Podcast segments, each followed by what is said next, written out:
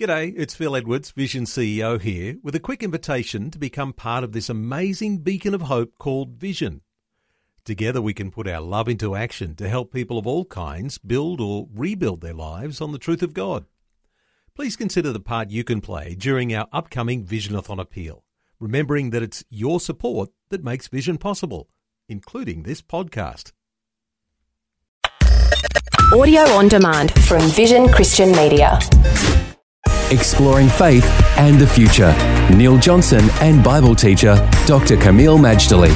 If we're talking about how we understand the times as Christian believers, Kameel, looking at some of the global trends that are going on today, of course, one of those we can't miss is the rise of Asia. What are your thoughts? Well, considering that Asia is our neighbor from the vantage point of Australia, First of all, it's interesting our own attitude to Asia. Do you remember the comment by Paul Keating, the former prime minister, years, I think, before he became prime minister, when he was asked about Asia, and his comment was, Asia? Isn't that the place we fly over to get to Europe? In other words, it was fairly condescending. And yet, Mr. Keating had a Damascus Road experience when it came to Asia. He became one of the movers and shakers of the formation of APEC, Asia Pacific Economic Cooperation, and that was back in 1993. Asia is a remarkable place. Of course, it's the world's biggest continent, it's the world's most populous continent. And there was a theory that every 500 years, like a seesaw, if the West was rising, the East or Asia was declining. And then after 500 years, the West would get a bit sloppy, careless, and decline, and then the East would rise. It's a theory, and the author of this particular book goes throughout history, showing every 500 years this happened in Asia, it went up, and this happened in the West, and went down. Well, let's go on that assumption.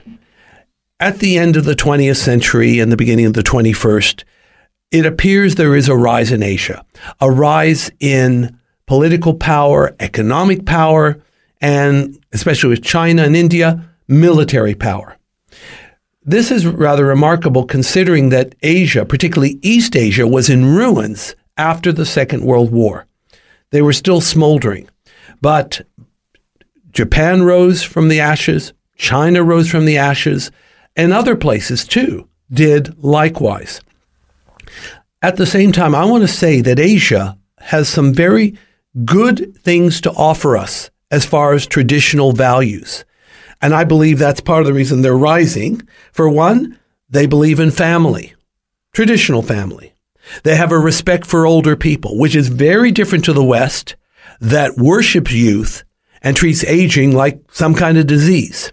In Asia, they actually believe in saving money, putting in the bank or investing it for the rainy day or for using it for wonderful purposes. They do believe in hard work. They have zero tolerance when it comes to drugs. They don't look at the employer as some kind of uh, adversary to outwit, but the employer is a key partner to cooperate with. They have a high view of traditional morality.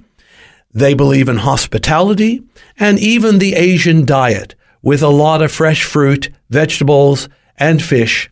All of these things are pluses when we talk about the rise of Asia. Kameel, when we talk about all of those good values that are coming out of Asia, they're not necessarily Christian aligned in their foundations. How do we make a contrast to what Christian values are that have shaped the West and seeing the contrast between those values in these two different uh, hemispheres? Well, you know, Neil, the Bible is really an Asian book, a Middle Eastern book, an, an Oriental or Eastern book. Family values is biblical. I believe respect for parents and elders is biblical. I believe hard work and savings. There's an argument it's biblical. Hospitality is commanded in Scripture. And morality, of course. The, much of Asian morality does line up to some extent to biblical morality. Fortunately, these things were imparted to the West in the classic times thanks to the Bible. So when Asian people come to faith, they're really feeling they've come home, especially when they read the Bible. Faith and the Future with Neil Johnson and Dr. Kameel Majdali from Teach All Nations. For more from Dr. Majdali, including books and DVDs on prophecy, Bible commentaries, plus today's and other episodes of Faith and the Future, go to vision.org.au. for taking time to listen to this audio on demand from Vision Christian Media. To find out more about us, go to vision.org.au.